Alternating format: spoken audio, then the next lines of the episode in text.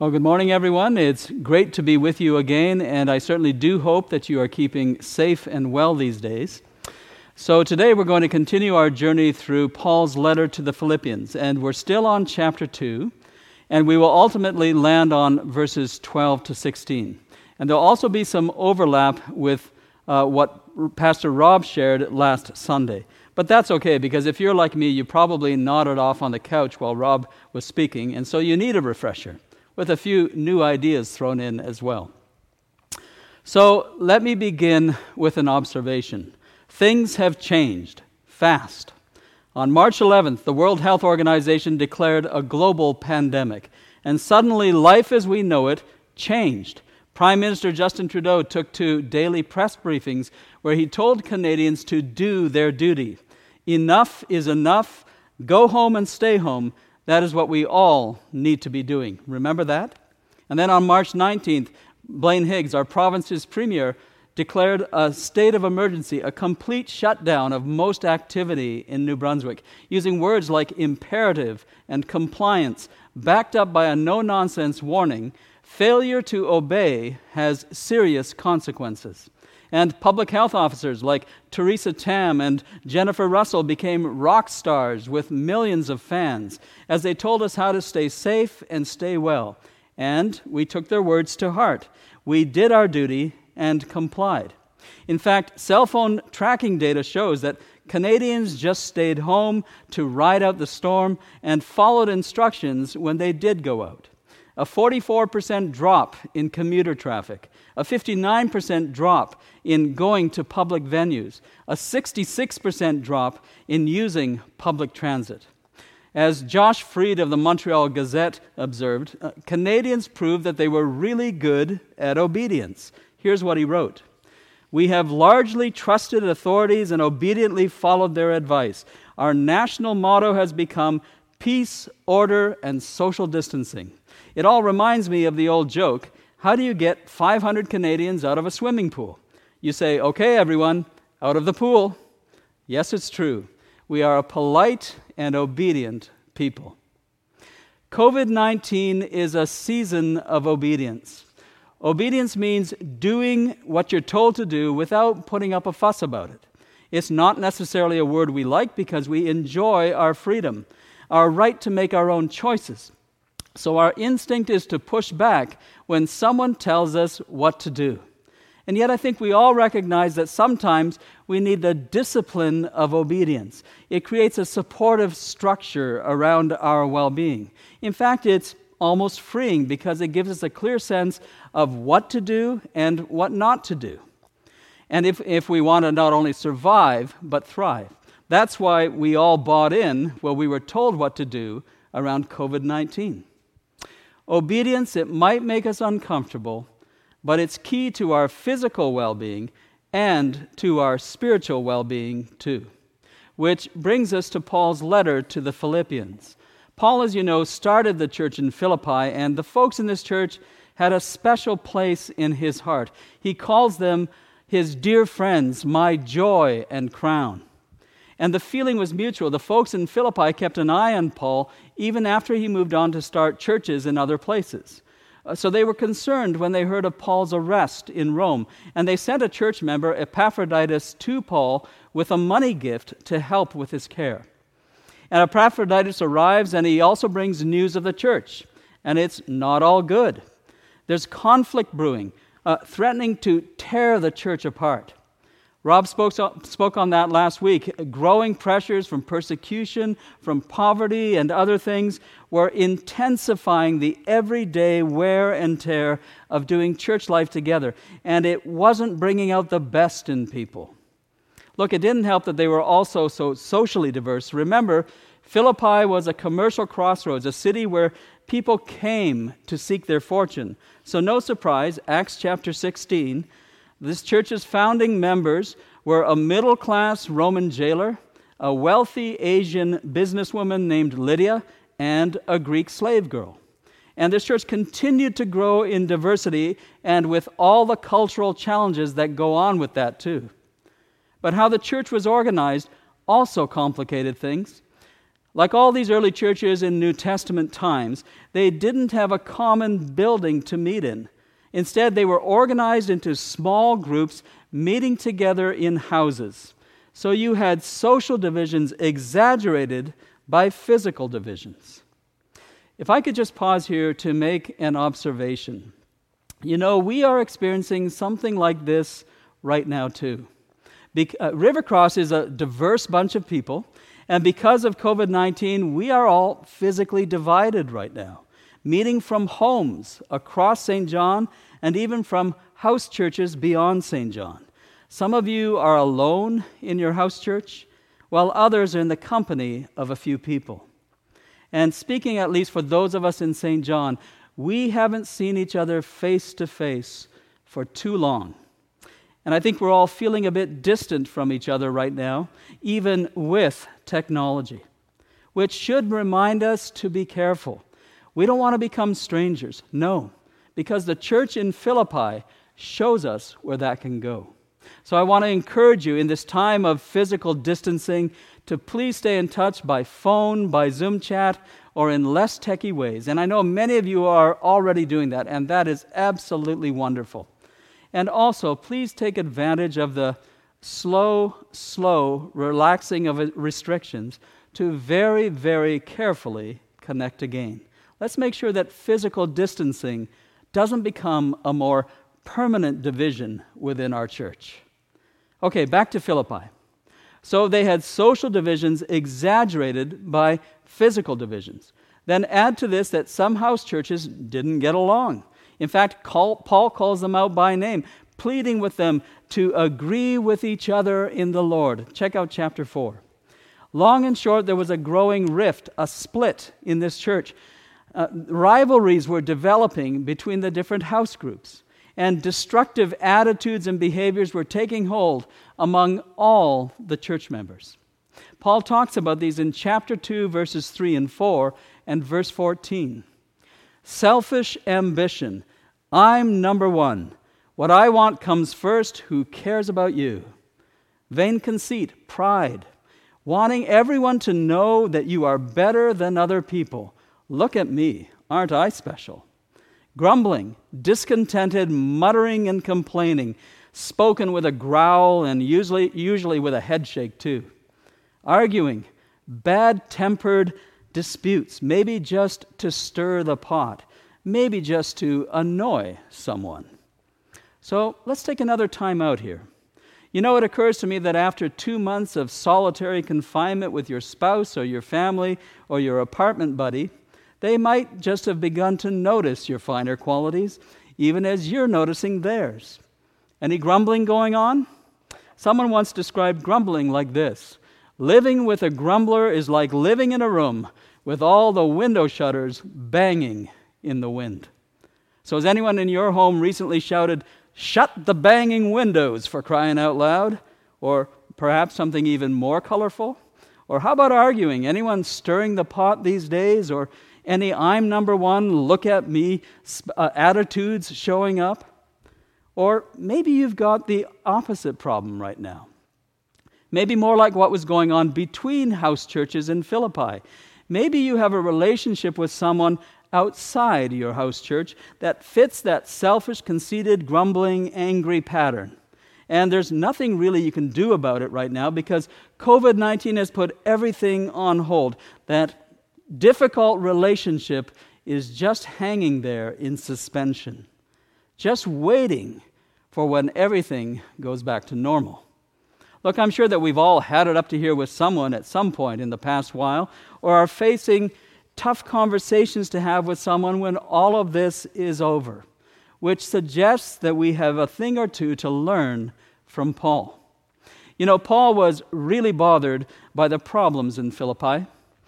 Rob mentioned that Philippians is a joyful letter. I thank my God every time I remember you. In all my prayers for all of you, I always pray with joy. That's how the letter begins, with joy. Yet here in chapter 2, verse 2, Paul says to the Philippians, Make my joy complete. Paul saying that the folks in Philippi still bring him joy, but there's a joy deficit right now. Their attitudes and behavior are taking his joy away. And he longs to experience full and complete joy again. So, Paul offers the folks in Philippi a roadmap to bridge the split in their church so they can experience joy together again. Step number one, Paul says, is to get their heads on straight. It all begins in the mind. You can find the key words here in chapter 2, verse 2, where Paul tells the Philippians to be like minded. And also in verse 5, where he tells them to have the same mindset as Jesus Christ. Both these phrases, like minded and same mindset, come from a Greek word which means to be thinking the same thoughts together, to see eye to eye, be on the same page, so that you have common ground, the same priorities, and one purpose. Paul is setting a high bar here. He's saying to them, folks, not only must you see eye to eye with each other, you also must be on the same page as Jesus. You need to think like Jesus so that your attitudes and actions reflect His example. His love and sacrifice and obedience must be your way too. Then Paul expands on this to show them what he means. He says that if they share the same Jesus inspired mindset, step number one, then step number two, they will practice humility with each other. Now, I'm not going to talk a lot about this because Rob spoke on humility last Sunday. But just remember, uh, there was a lot of prideful, me first behavior going on in Philippi with little concern for each other. So, to this, Paul responds by saying, Having the mindset of Jesus means getting past your selfish, prideful ways. How? By being humble, just like Jesus. In Jesus, verses 5 to 11, we see a humble God with a servant's heart who puts aside the majesty and glory of being God to choose to become like us. In fact, the most lowly among us, a slave, and to endure the agony of sacrifice for us, a slave's death on a cross. Paul is saying to the Philippians, folks, that is what humility looks like. And that's the example you must be to each other. Be completely selfless by choice. Put the well being of others first by choice. No more selfishness and pride. No, serve each other with a slave's heart. You know, I'm confident that if the Philippians were able to get even halfway there, the tensions they were experiencing would all melt away. And how about you? If the tensions in your house church are becoming difficult, or if physical distance won't let you sort out the tensions in a relationship with another person, you know, then maybe it's just time to simply bring your frustration and anger to the cross of Jesus. Go to a humble place, a selfless place, and others' first place, like Jesus did, and just leave it all behind. But Paul goes one more step. Step number three practice obedience in your relationship with God. And again, he says, Look to the example of Jesus. Chapter 2, verse 8. Being found in appearance as a man, he humbled himself. How?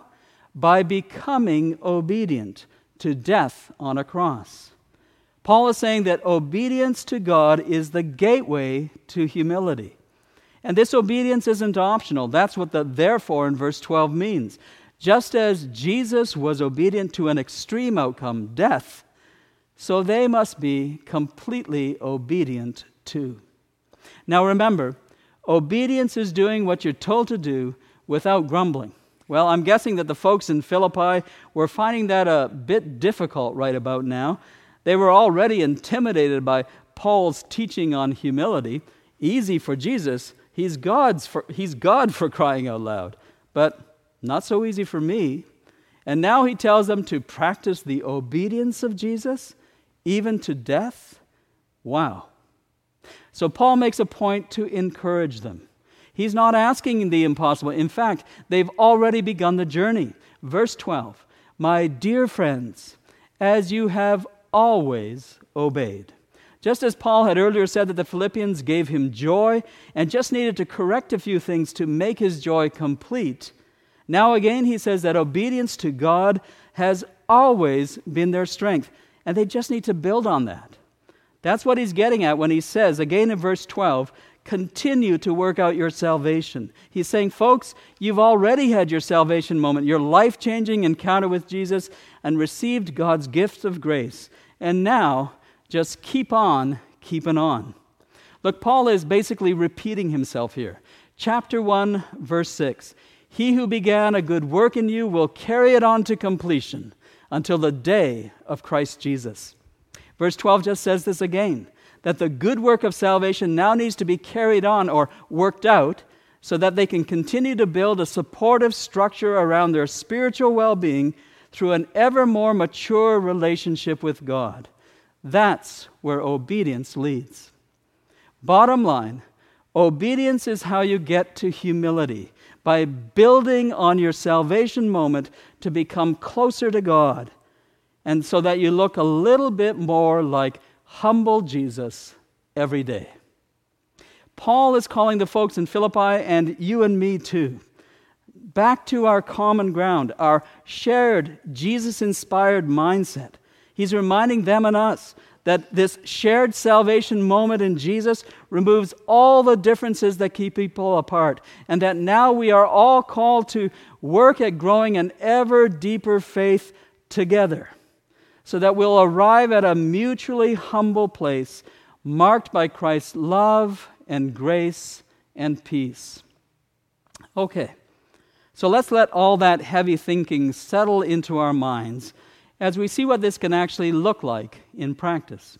Remember, obedience is doing what you must do to build a spiritual support structure around your life that enables you to grow with God and look a bit more like humble Jesus every day.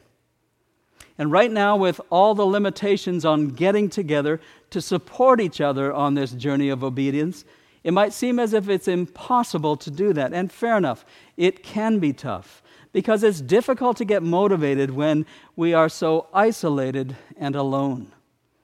But what we do have is technology. It's not the same as body language or touch or face to face, but it is helpful. This online worship service shows us that, which means that we aren't actually totally alone in our physically separated house churches.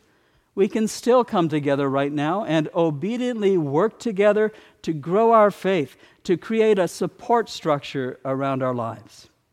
The slide on your screen lists all the different online resources we've developed at Rivercross in the past two months to help you with this. And I know that many of you are already accessing these, and that's really, really wonderful. But if you haven't yet, please just go to Rivercross Facebook or to our website to get more info. And by the way, look, if you're having difficulty connecting, you know, reach out to us. Give us a shout at the office. We'd be happy to help you with this. But whatever it takes, Let's obediently stay together and work together until we arrive at a mutually humble place where we all look a bit more like Jesus every day. A final word of encouragement and a challenge as we wind things up. Throughout this letter, Paul encourages the folks in Philippi, and he does it again here in chapter 2 with a promise. They are not alone. Verses 12 and 13. Work out your salvation with fear and trembling, for it is God who works in you to will and to act in order to fulfill His good purpose. Fear and trembling. Look, I think we misread this as if it's describing being in the presence of an angry God who sits in terrifying judgment on us. But that's not what Paul means, no. Paul is saying that we work out our faith in the awesome presence of God a God whose majesty and glory surrounds us. We are not alone. The great God of the universe is with us, which should send us to our knees in the fear and trembling of worship. And more than that, God's not just along for the journey, He's here to help us. God who works in you to will and to act we obediently grow our faith with God's active help. And if God's involved, success is guaranteed. That's what fulfill his good purpose means. The original Greek word here implies that God's action never remains half finished. Folks, God in all his glory is on our side and will see us through to his good purpose. Amen? And now the word of challenge. Obediently growing in our relationship with God helps us to look a little bit more like humble Jesus every day. But ultimately, this isn't for our own benefit. With God's help, we leave behind our selfishness, our pride, our discontent, our anger, not so much for self improvement, though that's important, but in order to model a better way of living for other people. Chapter 2, verses 15 and 16. So that you may become blameless and pure, children of God without fault, in a warped and crooked generation. Then you will shine like stars in the sky as you hold firmly to the word of life. That word pure, the image behind it, is like what happens to gold when all the junk is removed by heat. It's so absolutely pure that it gleams with a permanent shine. So, Paul is saying to the folks in Philippi and to us that as we obediently grow ever closer to God and look a bit more like humble Jesus every day, we become a beautiful, pure gold people that shines God's light into a warped world that is in desperate need of hope. Obedience leads to humility. Humility shows our world a better way to live with God's help. Folks, we are in a season of obedience. In fact, as Jesus followers, we are always in that season as we grow into looking more and more like humble Jesus every day. So let's take up this challenge in this unusual time, in this warped time, so that we can shine like stars in a world that could use a little bit of light right now. Let's pray together. God, thanks for meeting us here today and for ministering to us in the power of your Spirit. And we just ask that you will continue your good work in us as we obediently seek to be your people and together discover the humility of Jesus. Lord, may we bottle, model a better way of life. May we shine like stars and bring light to a world that so needs hope right now. In Jesus' name we pray. Amen.